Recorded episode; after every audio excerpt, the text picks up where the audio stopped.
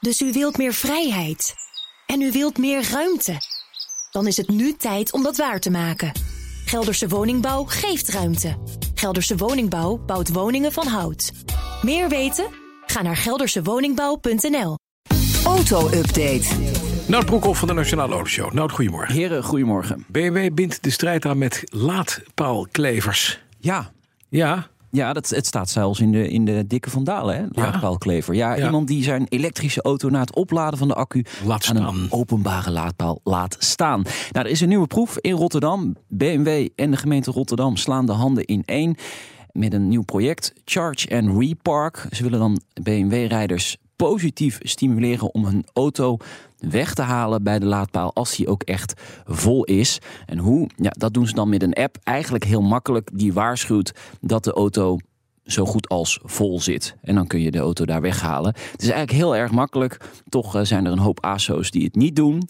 Of mensen die lui zijn. Ja, dat moet gewoon eh, Ja. klaar zijn. is mooi als de BMW zichzelf dan na drie waarschuwingen in brand zet. Nou ja, zeg. En dan ben je er vanaf. Dan dan moet je kijken hoe snel het gaat. Haalt nooit meer iemand laat die zijn, BMW aan een laadpaal staan. Ik weet niet of dit nou... Ja, ik vind dit soort stimuli moet je gewoon, dat moet je ja, doen. Je moet ook Mensen, dit- Gewoon dit de is cynisch. De wat? Gewoon de begrenzing eraf halen. Dan laat hij gewoon lekker door. Je laat die BMW gewoon automatisch naar een uh, dichtstbijzijnde kanaal rijden. Kan ook. Maar Het is wel goed dat een automerk er zelf ook mee bezig Ja, eh, gaat. Hè. Kijk, het aandeel eh, elektrische auto's groeit, het aantal laadpalen ook. Maar daar zit natuurlijk ook een grens aan. Capaciteit op het elektriciteitsnetwerk is natuurlijk ook een probleem aan worden. Daar moeten we gewoon slimmer mee omgaan. Ja, en zeker. het is goed dat eh, BMW en de gemeente Rotterdam dat proberen. Opblazen, de maas in. Volvo reageert op de prijsverlaging die Tesla een maand geleden doorvoerde. Want Volvo gaat mee. Nee, nee. eh, Ze ja, worden duurder. Nee, dat ook weer niet. Ah. Nee, eindelijk, eh, het hoge woord is er wel uit. Want we zaten toch al ruim een maand te wachten op de reactie van Volvo. Maar eh, Volvo verlaagt zijn prijzen van elektrische auto's niet, zegt de topman. Het is niet nodig, eh, want eh, de vraag naar elektrische Volvo's is groter dan ooit. En die auto's moet het merk eerst maar eens zien af te leveren dit jaar. Dus eh, dat is de reden. Nou, je ziet dat de prijzenoorlog in Europa niet echt op gang is gekomen. Hè. De Volkswagen-merken eh, doen het niet. Eh, Hyundai en Kia eh, willen niet de prijzen verlagen in Europa. In Amerika is het een ander verhaal. Hè. Daar hebben we Ford gezien die de Mach-E, eh, de, de Mach-E, een stuk goedkoper heeft gemaakt. Lucid heeft gisteravond gezegd dat ze hun auto's goedkoper gaan maken. General Motors doet dat niet. Dus daar is Nee. sprake van een kleine prijzenoorlog op dit moment. En dan Polestar. Dat is een onderdeel van eh, Chili, ook voor Volvo onderhoord. Polestar stuurt een nieuw model voor het eerste weg op. Je stuurde foto's van zwart-wit afgeplakte... Dat vind ik altijd zo jammer dat je dan... Het net lijkt net of denk je... Nou, het lijkt, nou, nee. Dat is om te teasen, hè? Dat is zodat wij Er het er al over in. gaan hebben. Ja. Ja, eh, foto's staan op eh, autocar.com. Maar ja, het is een gecamoufleerde auto. Maar het is de 4. En dat is het derde volledig elektrische model van Polestar. Wel interessant model, want je hebt de 2, dat is een sedan. Je hebt de 3, de SUV, die komt dit jaar op de markt. En dan later dit jaar dingetje. onthullen ze de crossover. Dat is dan de 4. Ja, formaat Volvo eh, C40. Misschien is die daar ook wel verwant Een beetje aan. een kleintje, ja. Ja, Porsche Macan.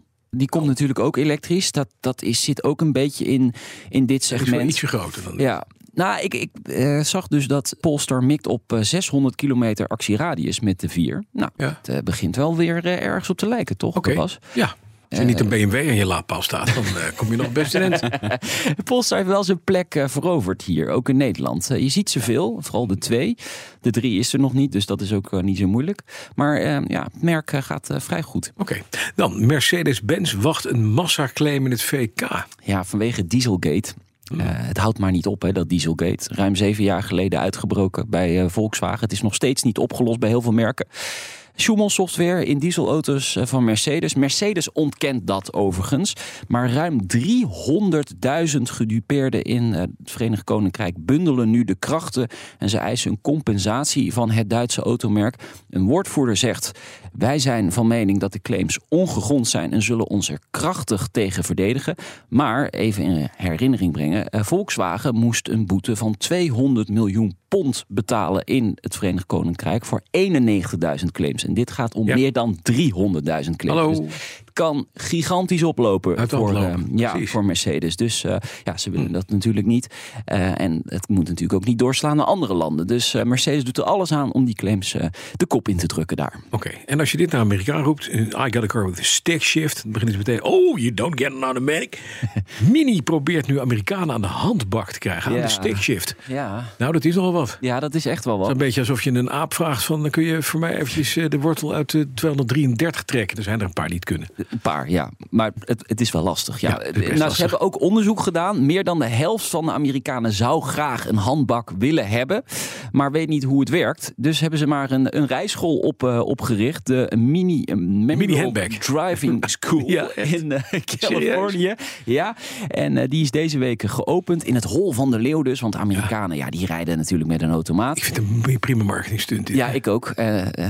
Daarom, daarom vind ik het ook leuk om nog even mee Wordt te in nemen. Nederland vermeld. Door Mini eh, leert de potentiële klanten hoe ze dus moeten schakelen. En Ja. dat kost 500 dollar. dat ben je. Dat is helemaal handig. verdienen ze verdienen er geld aan. Ja, ja. Tuig. Dan, vanmiddag in de, in de autoshow. Ja, de, de- een belangrijk onderwerp denk ik. Ehm, de veiligheid in tunnels. Daar zijn we eh, als automobilisten sowieso veel te weinig mee bezig. Mhm. Nederland heeft wel hele veilige tunnels. Maar ja, er komen ook steeds meer elektrische auto's. En die kunnen ook voor problemen zorgen. Wat nou als er een brand ontstaat in een tunnel? Wat moet je doen? Hoor je vanmiddag in de Nationale Autoshow. En we gaan het ook hebben over Alpina. Begeerlijke tuner van, eh, van BMW. Hebben eh, tegenwoordig ook een importeur in Nederland. Ja. En daar gaan we het over hebben. Dat is fijn. Om drie uur vanmiddag een nieuwe aflevering van de Autoshow terug te luisteren. Ook in je favoriete podcast app.